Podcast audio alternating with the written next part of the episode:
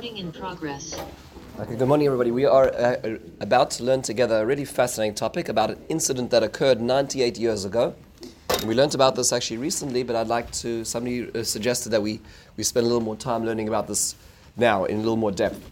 And the topic is the first flag, an incident that occurred in 1925, which I think is very important for us here today. Um, I'd like to, first of all, before we start learning about this incident and, and, its, and its Torah ramifications, I'd like to, to, to thank our sponsors today. We have a number of sponsors who are, uh, who are with us today. And the first is I'd like to thank David and Irene Foyer, who are sponsoring the, upon the yahrzeit of David's mother, Miss Rachel Bas Alter Chaim Binyamin Aleh Shalom. Um, and at the age of she at the age of eight escaped from Germany one day after Kristallnacht. Her family hid in Berg, the, Berg, the Belgian forest for a year until they secured passage to America. And in spite of many great hardships, she created the most inviting, loving, warm home imaginable for herself, her, for her husband, and her and and uh, her children. The Shabbos table and Yom Tov table was always joyful and full of guests. She loved to cook and uh, her cooking was world world renowned, especially in the family. We also want to thank Bar- Yitzhak and Barbara Lehman Siegel, who are sponsoring in memory of Jamie Lehman, Chaim Menachem ben Ra- Rav Menashe Raphael Visara.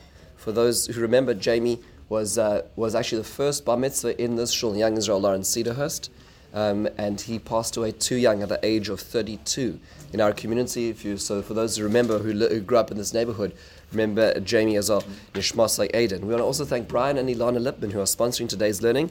Want Nishmas Chaya Bas Mendel HaKohen, that is Brian's mother, who Brian as describes uh, as a, uh, really a, a um, one of the most giving um, person, completely selfless, always doing for others with very little time for herself. She was very quiet but extremely accomplished. Everything she did was for her family. She was a wonderful mother, a wife, an amazing grandmother, and she was deeply loved and will be sorely missed. Um, the, the, the world would be a better place if everybody had mothers like, Bri- like Brian's mother, Nishmasai Eden. I want to also, also thank Barbara and, and Yitzhak Siegel, who are, spo- who are it's okay, I have. Barbara and Yitzhak Siegel.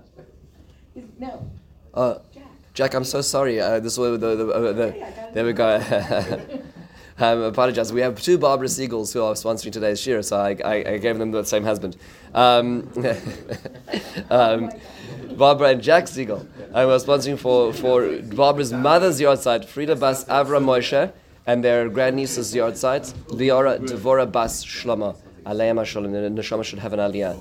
We also finally thank Moshe and Paula Weinstein upon the yahrzeit of his father, Asher Anshel um, ben Moshe Alav Shalom, who was born in 1902 in a village, small village near Minsk in Belarus, Russia. His family lived in a farm and had a successful butcher business. During t- his teen years, he became a Baki in Talmud and was invited to join the shiur of Rav, Yitzhak, uh, Rav Elchanan Wasserman. His learning was cut short by the invasion of the Cossacks in his village, and his family, family was able to escape to the US in 1920. During the 1930s, he worked in the garment industry, and there were years that he held um, almost 50 jobs, as his bosses insisted he worked on Shabbos, which he refused. He ultimately retired. Yerushalayim was niftar in 1981. Nishmasai Eden. Um, uh, remarkable people that we're going to be learning for this morning. So we we're, let's let's get, get to, to the event that occurs in 1925. But to appreciate that, we need to start a little bit earlier. And what does that mean a little earlier? You need to start in the time of World War One. During World War One, what happened was, um, as we know, that the, the area of what was called the district area of Palestine, as it, as it was known, that was the name that was given around the times of the Romans, not to a group of people culturally, but just to, as, a, as, an, as an area, um, um, which was the area of Judea before that. Um, so in this area, it was actually ruled by the Ottomans, and it was ruled by the Ottomans for 400 years, since the 1500s.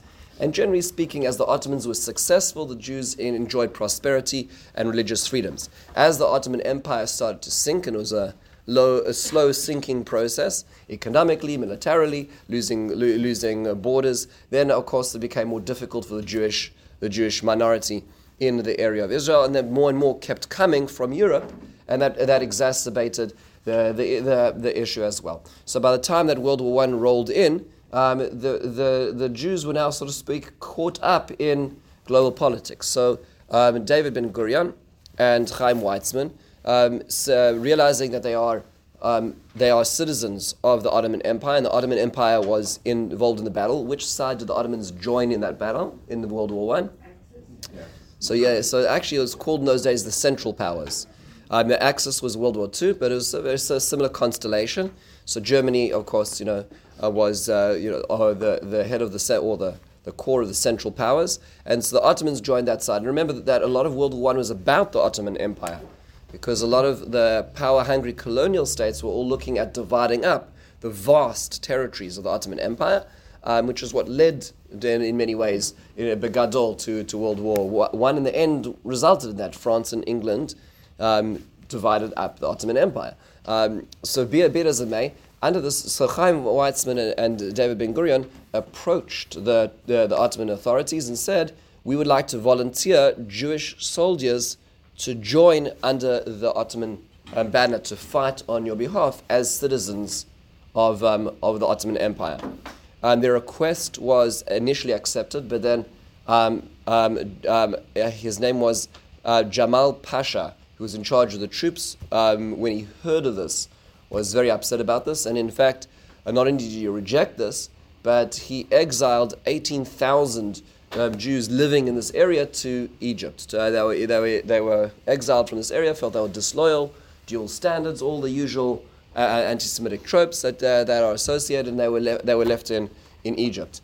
So these, these folks now in Egypt, which was at this point in time under British control, um, so we turned to, to the British and said, "We want to now fight on your side," and this, in fact, was the this, in fact, was the ideology um, who somebody took a bet on the other side, not uh, not um, Chaim Weizmann and not David Ben Gurion, who was on the other side, who said from the beginning we should fight with the British. Zev Jabotinsky.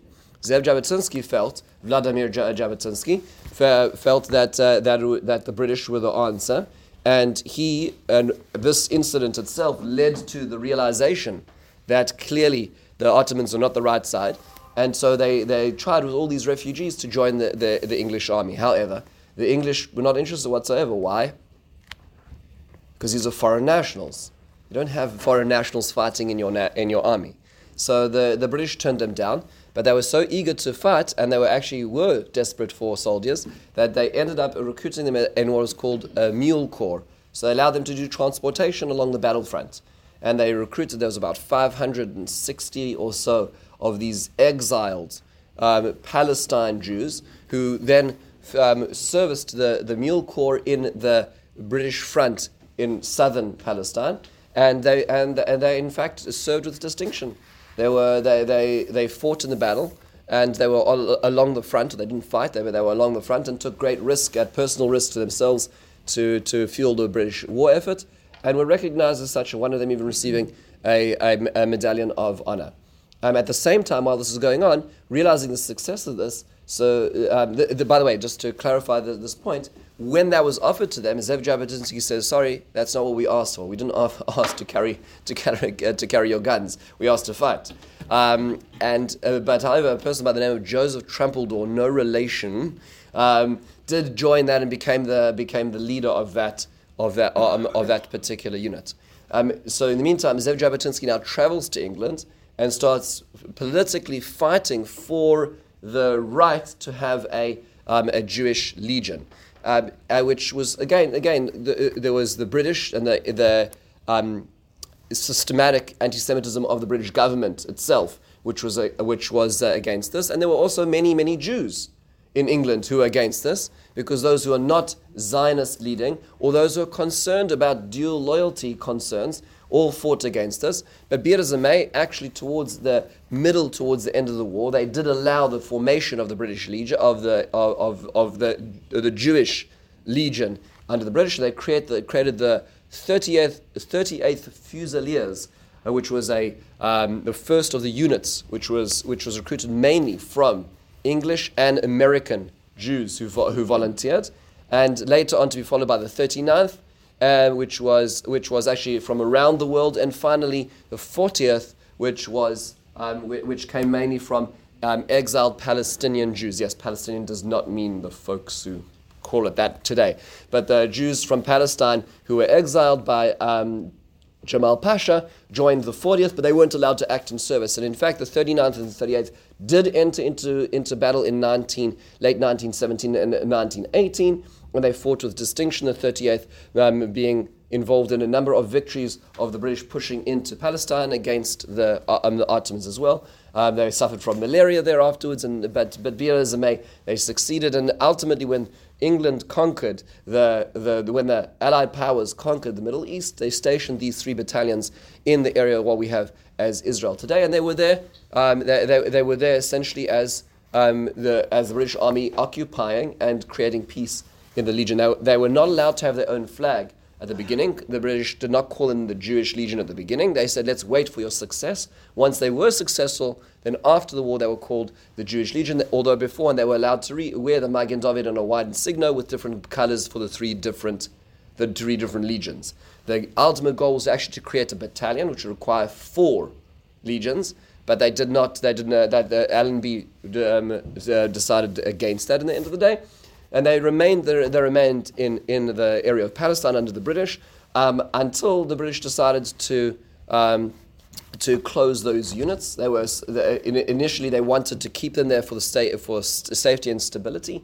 Um, but a lot of them were volunteers. A lot of them had, had businesses. A lot of them worked in England, worked in America, and needed to return to their families. And the English were not interested in them. They, they, they suffered anti Semitism at the hands of the regulars of the British Army, who would the uh, British police would not allow them into Jerusalem, as an example. Many of them were court-martialed on on minutia. Uh, but it doesn't matter anything that happens, you know, with endemic anti-Semitism in any good good establishment. Um, and um, and uh, there was uh, and most of them were in fact uh, um, re- removed, and ultimately um, the, the, it closed in 1919. And uh, that, that became the, the end of that. Unfortunately, as they took away the presence of the Jewish Legion in, in Israel, guess what happened? Exactly what they said wouldn't happen, which is the Arab riots started in 1920 and Jews were killed in the streets. When this happened, a number of those who were part of the Jewish Legion marched with arms to the old city and were arrested and, and imprisoned for, for disobedience um, because they tried to protect other Jews being killed while the British weren't doing that. And then that happened again in May, 19, May 1st, 1921, when the riots occurred again. And again, um, those who used to be part of the Jewish Legion marched to try to defend the Jews, and they were court-martialed and um, and put in prison for trying to defend Jews. Now, it is important to remember that there's certain patterns that follow in history in general, um, and so it, it's it's important to, to appreciate that, uh, that, that, that things, some, some things don't change too much. So we go a little further. Comes in the meantime, what happens is, is that this was a, a source of pride for many Jews, and certainly those who dedicated time in their lives to, to, to this. And the flag which was given to them was a, a flag under His Majesty's government, George V, and it was allowed to, after decommissioning, was allowed to be hung in one of the shuls in London as part of His Majesty's government. And there was a decision made um, in 1925 um, to allow the flag to be brought to Israel. To be, well, at this time, Palestine the British mandate, and the, the, the suggestion had been made to hang it in the greatest synagogue in all of Palestine at the time, which was the Churva synagogue. And I should just put the, the picture of you just to see on the notes over here. There's, there's Zev Jabotinsky on the bottom left, and that's, um, that, that's Captain Joseph Trumpeldor on the right there. And uh, I put on the top of the second page a, uh, a picture. This is a picture of some of the recruits from the Jewish battalion. And this flag on the top right is what we're talking about over here. This was given to them, um, so to speak, posthumously, right after they were disbanded, which was Hagadud Ha'ivri Rishon LaYehuda, the first Judeans. This was the flag, and you can see the, the menorah in the center over there, the Jewish sign. And it was, when the plan was to have it hung in the, um, or, um, the colors of the legions were, would be hung in the, the, um, the great synagogue, the, um, the Churva synagogue. You can see by its height and stature in the picture on the right why it is that the Jordanians were so excited about destroying it the second time around because it really was an incredible edifice. Uh, at this point in time, the Kotel did not have a plaza. The Kotel was a little alleyway that the Arabs used to um, run their animals through while the Jews were praying on Rosh Hashanah and Yom Kippur. That was the, there wasn't much of a place to put it there. This the churva was really the central uh, metaphor or sign of success of the Jews. So we like to I like to talk about the, the, the installment of this flag um, um, in the churva synagogue, And I'd like to go back to really, I want to thank Rabbi Ari Schwartz, who published an incredible article on this topic. Rabbi Ari Schwartz is the, among many other things, is the menahel of the um, Beit Rav Kook, the, the Rav Kook's museum, which, which is where his old house used to be in Yerushalayim. And he published a book called Harimet Adegel to raise the flag. And he published, which was uh, heretofore not published, the writing of Rav Kook or for the speech he gave at, on Hanukkah in 1925 upon this, the installment of the Gedud HaIvri, the Jewish battalion's flag in the Churva synagogue. And it's a very beautiful, beautiful um, speech, and I'd like to learn it together with you. Just as, as much as things don't change um, throughout the course of history, it is worthwhile noting that when th- this suggestion was made, the, the, uh, the individual who was in charge of the British mandate in Palestine was a man by the name of Lord Herbert Plumer, who was a, actually was a very um, strong uh, force of stability in the region from 1925 to, I believe, 1928 or 1929. And it was under his auspices that they were called the years of quiet. Right? Were, the Arabs did not write. In fact, when this, uh, the, when the, the, the suggestion was made to hang this flag, to install this flag in the Churva, the Arab response to this, the Arab Council, was if such a thing is done, we cannot take responsibility for the reaction of the Arabs. Right? This is the kind of thing that we hear of here, as if there is no free will involved in any Arab on the street or the Arab leadership to take responsibility for because they, we cannot stop them killing without anything which they'd done before in the early 1920s. And so law, it's the same thing today with the embassy. So every, every time you hear this, it's the same language. And, and, uh, and, and uh, Lord Plumer said, You do not need to take responsibility because I will, and I'm going to attend the ceremony. And there was quiet, and there were no riots. And it's very important to remember that when there's a strong support of Israel, then there's peace. When there's a weak support of Israel by international forces, then there's not peace and then there's riot. It's important to notice that, that, that, that, things have not changed over the course of time. And so until 1928, 1929, when Lord Plumer, who was a, uh, who was a decorated war hero, um, Lord Herbert Plumer. Uh, it's, it's, no, it's spelled P L U M E R. Um, and uh, and uh, um, and he, when he was as a decorated war hero, this was the end of his career of many, many successful, successful battles was in charge, things were quiet. When he left, guess what happened in 1929? It wasn't just, it wasn't just, we always think, oh, there was something that occur, occurred then. It was also, there was a change of the guard in terms of who was controlling the British mandate. it's important to realize that these things are really important. We don't we, forget the, the background in history before the massacres of 1929 in Hebron and in Yerushalayim. Be it as it may, let's go back to this moment. The chief rabbi of the of, of Palestine is, um, is the individual by, by the name of Rev um, Avram Tzvi, uh, uh, uh, uh, Avram Yitzchak HaKohen Kook, who is the first chief rabbi of the territories, and he is asked as a British subject, essentially, because he's uh, under the British mandate, to represent, to, to, um, to speak at this moment, at this special occasion. And he does. He speaks beautifully. In fact, you can see on the letterhead on the bottom left there, he's actually writing with his speech. It's just hard to see. I put it a little too small. Okay, so this is a very beautiful moment where he gets up there and speaks. Now remember, Rav Kook is a Lithuanian gadol. He grew up and he, le- he was a Ilui at the times when he learned in the Volozhin yeshiva under the Netziv. And he was a, was a, a, a, a Gaon, was a genius um, who lived, wrote, wrote like many other Lithuanian gadol's. He was a rov in Zaimel, later in Boisk, was, was living the typical life of a, of a great Lithuanian um, genius who was publishing and who was thinking. But then he, there, but he was clearly bigger than even that. And as he moved to Israel in um, 1904, 1905 to become to, to, to ascend the, the chief rabbinate of Yafo and the, and the Yeshuvim, we see that just in his visionary perspective is far beyond people in his generation. He, he, people could not even appreciate the, the, the, the, the scope of his perspective. I mean, and, and this is important to understand is that we've been living in the diaspora at this point in time for almost 1900 years. We don't understand what it's like to have national symbols. We don't understand what it's like to live as a nation. We understand what it's like to live as a Jewish community, as a religious community, but we've never experienced the, no, the idea of nationhood. We, nobody, no, none of our grandparents even knew what it meant to be a nation, not our great grandparents. Rav Kook had the vision to be able to understand what was, what was occurring and, was, and gave language to it. I'd like to give this as an example of, of that. So we're going to learn together his speech, and it's a very beautiful speech which I think will shape the perspective that we have about Israel. So here how, is how it goes, and listen to the poetry of his language. We're going to learn it together because I think it's important to see his own language. This is Yerushalayim Taf Reish Pei Hey. So this is 1925. This is on Hanukkah actually. Hod Yon Lord Plumer. So he, he turns to, he, he, recognizes that Lord Plumer, Plumer is in the audience. Hakala Nichbadu B'nei Agadud. He turns to the, to the community and to the people who are now part of the battalion, the part of the, the legion. Those who, were, who had served are there. They're actually in present as he presents the, the colors. In our prayer for, the, for today's uh, events, I'm going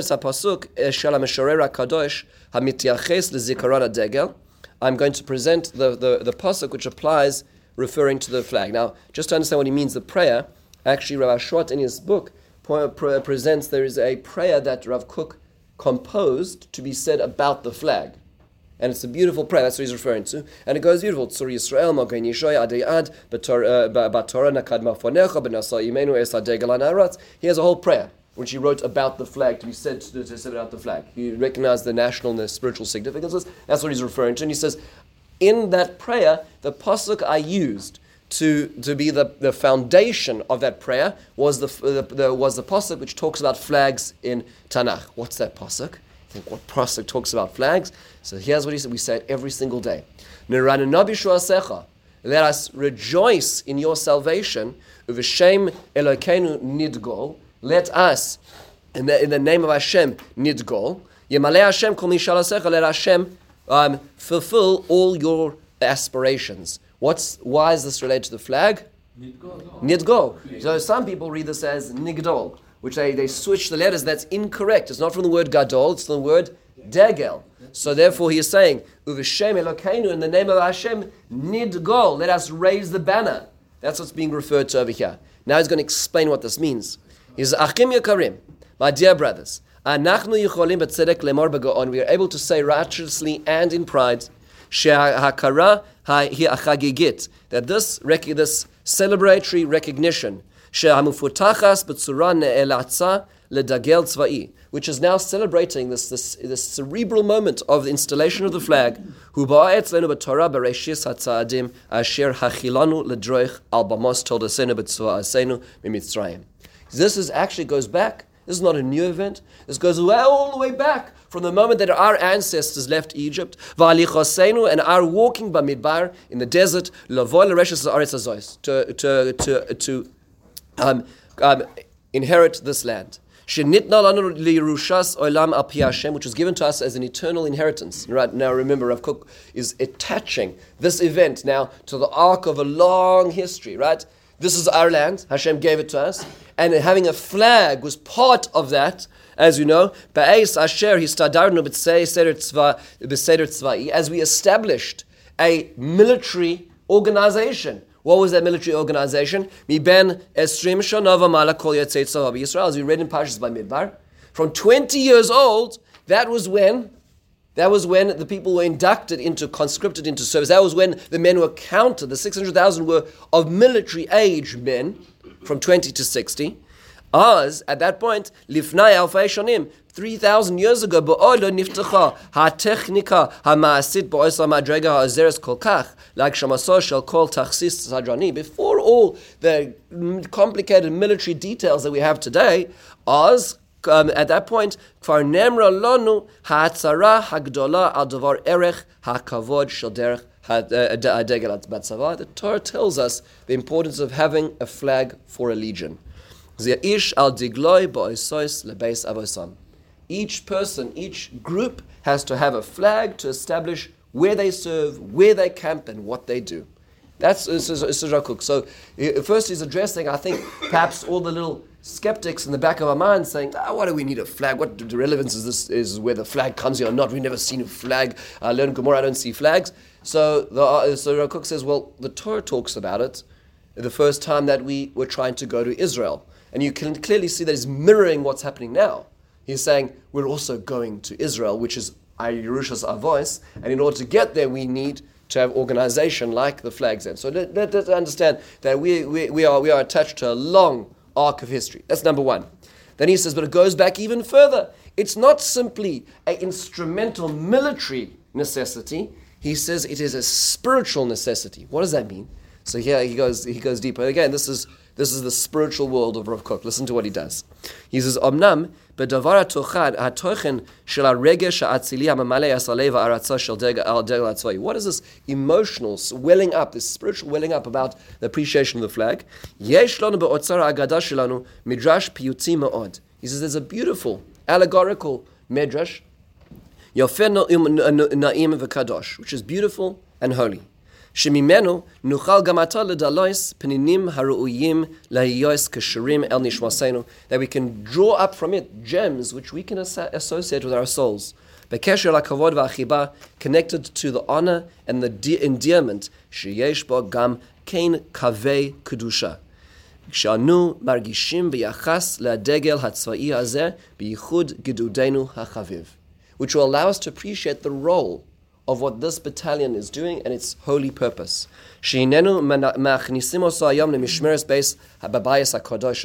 Which we're putting into this holy house today.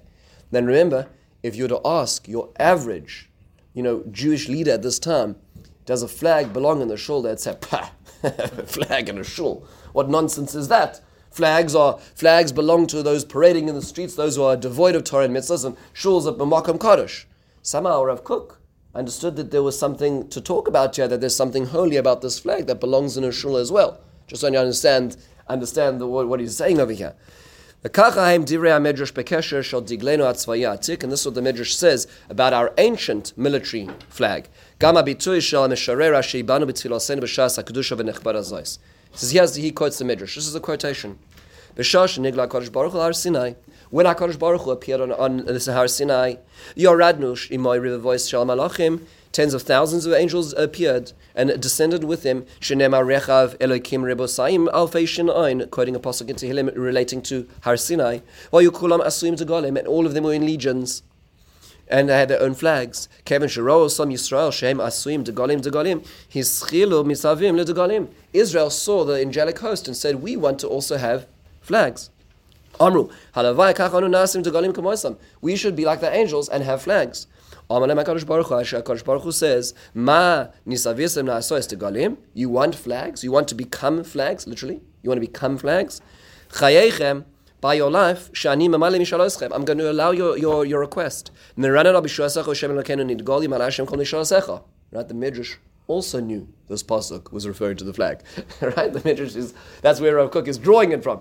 I'm going to give you, allow you a banner to demonstrate HaKadosh Baruch Hu. Baruch Hu v'amar l'Moshe, leich oisam degalim nisavu. Make flags as they requested. So where did the Degalim come from? It wasn't simply because of military organization and instrumental, because it's helpful to know which, which group we are going to follow. It was in fact a replica of the angels on high, Matan, Matan Torah. That's what that, that's what see for the see for the Midrash. Let's go a little further. Let's unpack this Midrash. Now, let's, now, we, now we get into a very deep idea.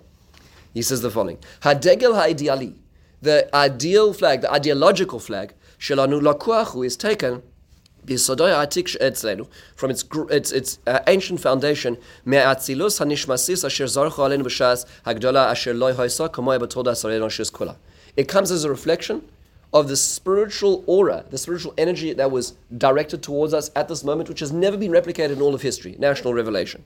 At the time that it came to us, a whole nation, but say some abdus at the moment that we went from slavery to freedom, um, through which the light went to all of the earth through that moment of Sinai through that national revelation. As we, at the moment that we received this incredible, well, we'll call it storehouse, this, the, the values of the Torah, Torah Hashem Tamima, the pure Torah, Shinit Lanu La'or Olam, Ba'adenu Uba'ad Kolamim Asher Tachas Hashem, for ourselves and for the rest of humanity. We're going to see this universalistic, particularistic theme uh, um, expand in just a moment. As, at that moment, all eternal values were, were, were, shone upon us at that moment. Mitzad echad, on one side we know, Yodanu ne'emana, esa osher hagadol asher lenashama shel adam hanivra betzelem elokim. We realize the value of the human being. What does the human being mean? An expression, a little piece of HaKadosh Baruch Hu in this world. Ezrav pe'ira es shal nishmas kol yachid v'yachid. The, the, the, the value, the splendor of each individual. There's godel tifarto shal nishmas ha'uma kula. And the greatness of the splendor of the um, of the, the, the soul of the entire nation. V'shal nishmas kol am v'am asher yotzar tzuro elamim ba'olama ha'gadol, which Hashem created in this world. So notice he, he scoped out there. There's the, the, the, at the moment of Har Sinai, we realize the value of every soul. We re- realize the value of our nation, and we realize the value of humanity. So he's, he's, he's, he's, zooming out in terms of this. Let's, let's zone in on this as well.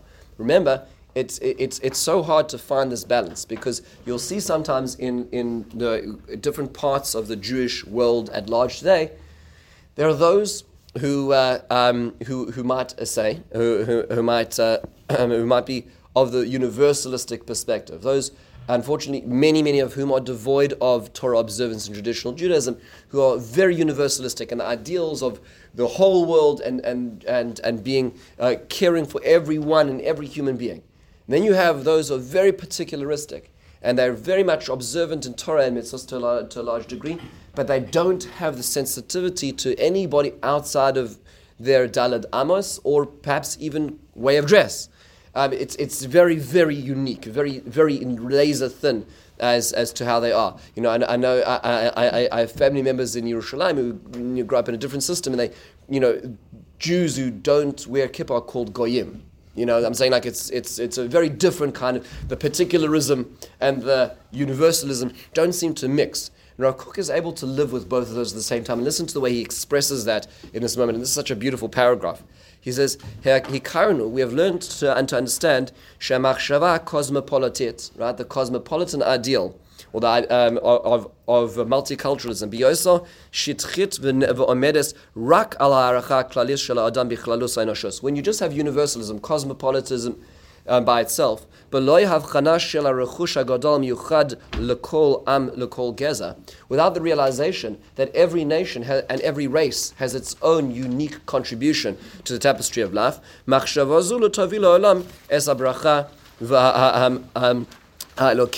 You're not going to find bracha when everybody is just the same. You need to understand that every person or every nation has uniqueness. Hekarnu, therefore we realize, sheyesh lanu nishmas leumis, neshama leumis gedola kedusha umyuchedes, shanu ne'emanim netzach ledaglo. We have a unique soul, the nation of Israel, which we have to herald. We have to raise that banner because we are something which is special and chosen to the rest of the world. All of our life is dedicated to expressing that. Lishmirasa to guard it be'otzem tarasa in its in its purity.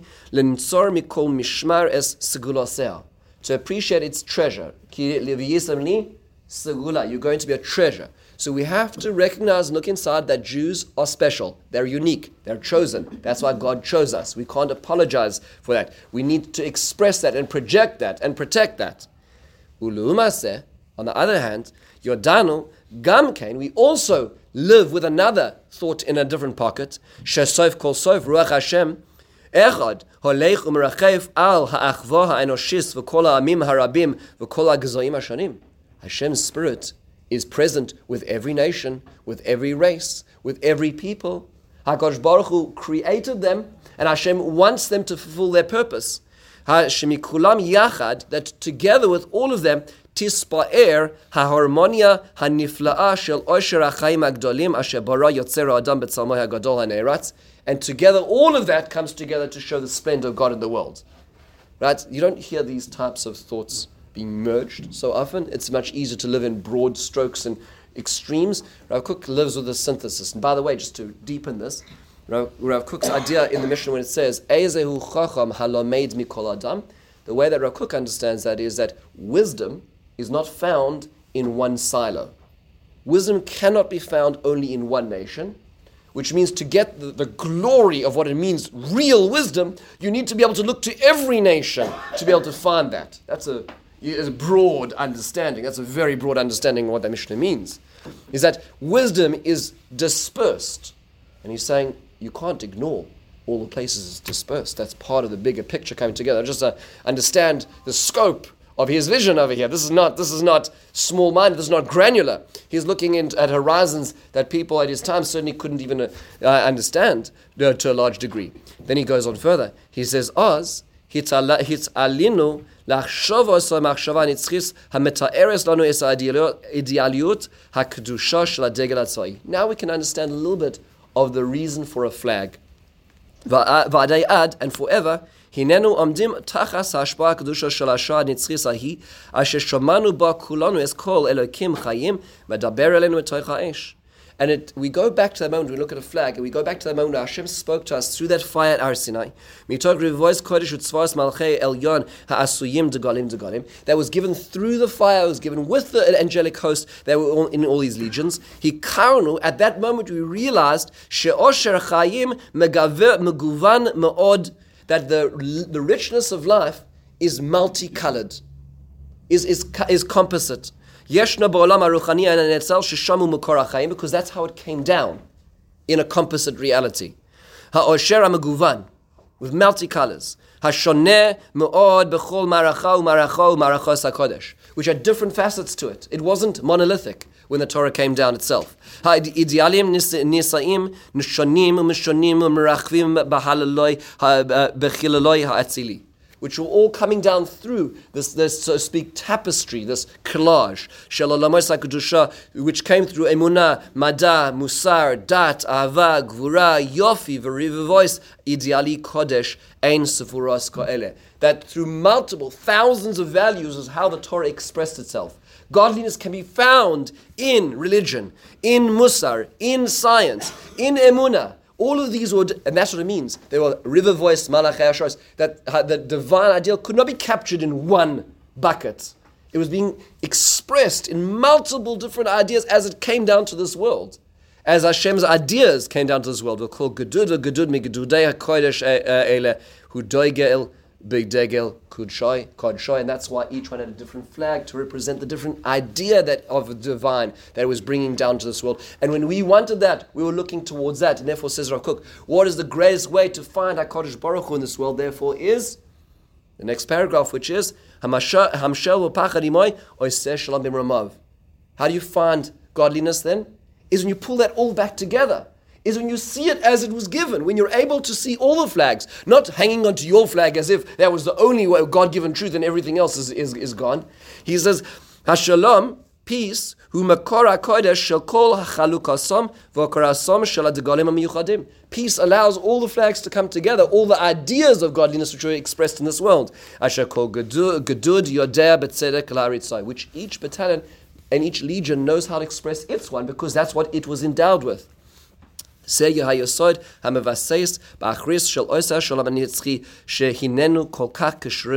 We want peace, but the peace is associated with the harmony of all these pieces. He He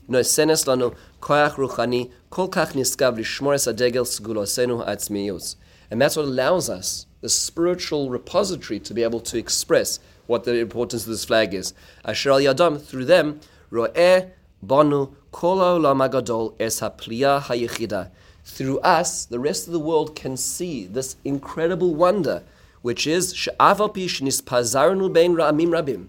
That despite the fact that the Jewish people has been scattered among many, many nations, and has been distanced from our land, for centuries,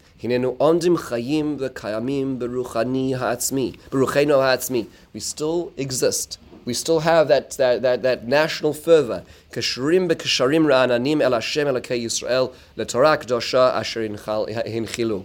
That we still are attached to that moment of Sinai, still carrying that idea with us. El Amen to our people, Vel Akdosha, and to our holy land. Asher bonu uva yachad dignaz hu asoda gadol shel shalom ha'olamim, asher la'anashayos.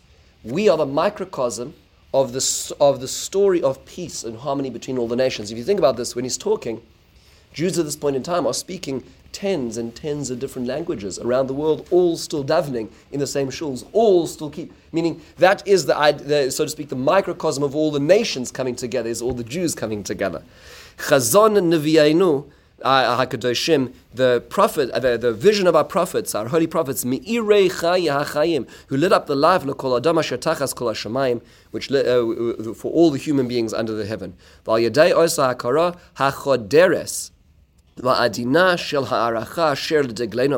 that realization of the flag that we bear, to the rest of the world as an ambassador to the rest of the world. But to chuna shel ha'it'ama lediglei ha'ma'ala asher shalom hu zoreach aleim selah mushreshes kol kach yafeh b'nishmosenu alumis. And that is expressed in our nationalism. Now remember, you could just say that Jewish nationalism is simply a reflection of the, the 19th century nationalism in Europe and the movements of all the different countries to express their nationalism. And the Jews as well wanted to have a country, just like the Germans and just like the, uh, all, all the other nations that were fighting for the nationalism, which ultimately led to, to World War I. Says Rav Kook, no, no, no, no, no. There's something in that calling which is different. There's something in the Jewish calling which is spiritual too. Ba gam kein hakara liyosar rishon ba'amim gilui eh, es shel beisenu alumi ba'artzenu ha'nitzchis ba'adenu. And it was the British who noticed this the first, who realized the national symbolism, or the, the spiritual moment, this watershed moment of allowing us to return to our house. And he's referring to the Balfour Declaration just eight years earlier. V'sha'amim hayoser neurim v'chiber alumim b'klal ishuroi b'choisem emes emes al yanim. And by recognizing they are part of the coming together of the, the process of finding that truth in the world again. Very, very powerful, very, very esoteric, very beautiful. And now he goes into more, more, more, more. Um, um, this paragraph here, I think, lays the framework, the next paragraph, for language which we've not yet seen in Jewish history up to this point in time for 1900 years. And you have to think about the, the, the idea of this, the, what he's straddling. On the one hand, as a British subject, as a part of the British mandate, recognizing the British government. On the other hand, recognizing the fact that there can be a Jewish soldier again. There can be a fact that there's a Jewish soldier. Remember, Rav Kook passed away in the year 1935. He never lived to see the state of Israel at, um, actually come into fruition, but he gave the language for it. And listen to what he, what he says here. He says, Va'akara diglis, and the recognition of this flag, of this banner, Hamekudeshes Hazais, which is so holy, he That's what these people are looking for. Those people in Cairo, Zev Jabotinsky in London, all those people are coming together to to to to, uh, to agitate and to and to uh, to uh, um, beg for uh, the government for the sake deep down, you know what they were saying? They were saying this. They were saying what Bnei Israel was saying at Har Sinai is, we want to come together. We want to do something bigger. There's a bigger mission that we're carrying out. Asher beginai ha'il hod malchusai George Chamishi Melech Britannia Hodai. And that's why Hashem allowed the spirit of George V to be allowed to this. Now, what, what pasuk is he quoting as he says this? First pasuk in Sefer Ezra, it talks about HaKadosh Baruch Hu's Heiris Ruach Koresh Melech Pras, as Cyrus the Great was allowed. So Rav Kook is clearly attaching Tanakh-esque, you know, we're called biblical proportion moments to George's recognition of this, right? You understand what's what's happening here? Allowing the British, the Jewish, the Jewish Legion is is, is seen in, in biblical proportions.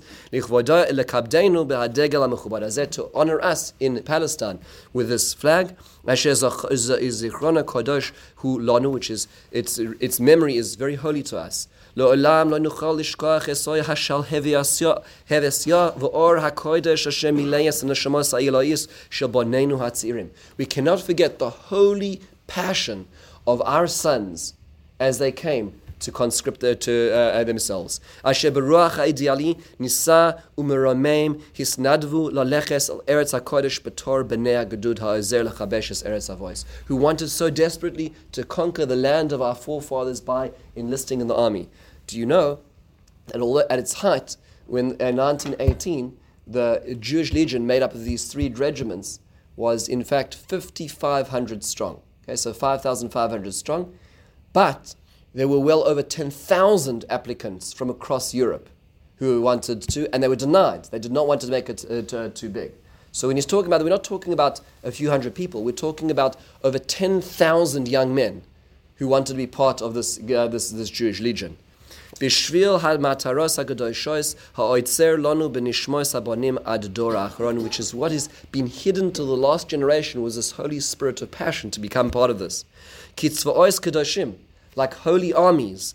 When they seemed to me like ashares, people willing to sacrifice their lives to, to, to protect their brothers and sisters and to enter the land of Israel.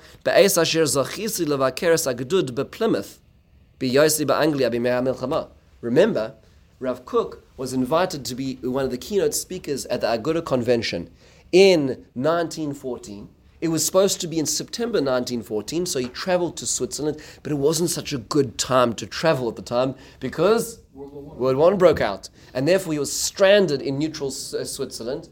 And he, and he taught Torah and he was a Rav there for a couple years. Thereafter, moving to England, managing to get passage to England, and he spent, spent the remaining years of the war and thereafterwards in England. He was involved in part of the movement towards the Balfour Declaration at the time when he was actually in England. And he says, I visited the Jewish Legion in Plymouth. And when I saw them, it seemed to me like Gedude, like he said, like the Malachi Ashares.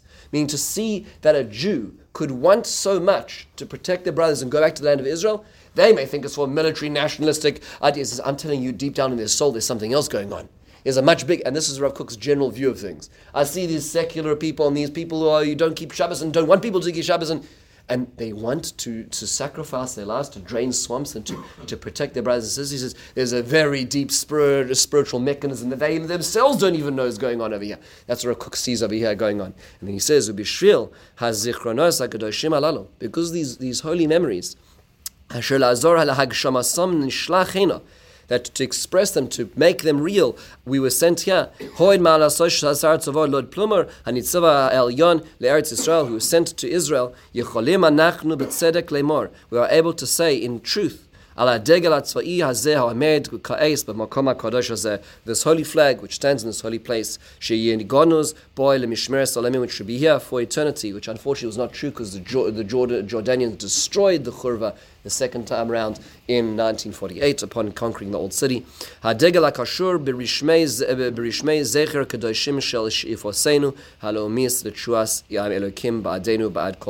should, when we look at this flag and this shul, we should remember that deep passion of those young men who wanted to do something bigger, who wanted to express their godliness in this world through this. And that's what I, that why I quote this pasuk. And then let us rejoice in your salvation. Let us raise the banner of your of HaKadosh Baruch Hu. Hashem kol goel bimher v'yameinu. Let the Redeemer come to Zion. Amen. Selah, which is a beautiful, beautiful thing. I think, folks, Rabbi say it, it gives us the language and appreciation for where we are today, 98 years later. Thank you so much.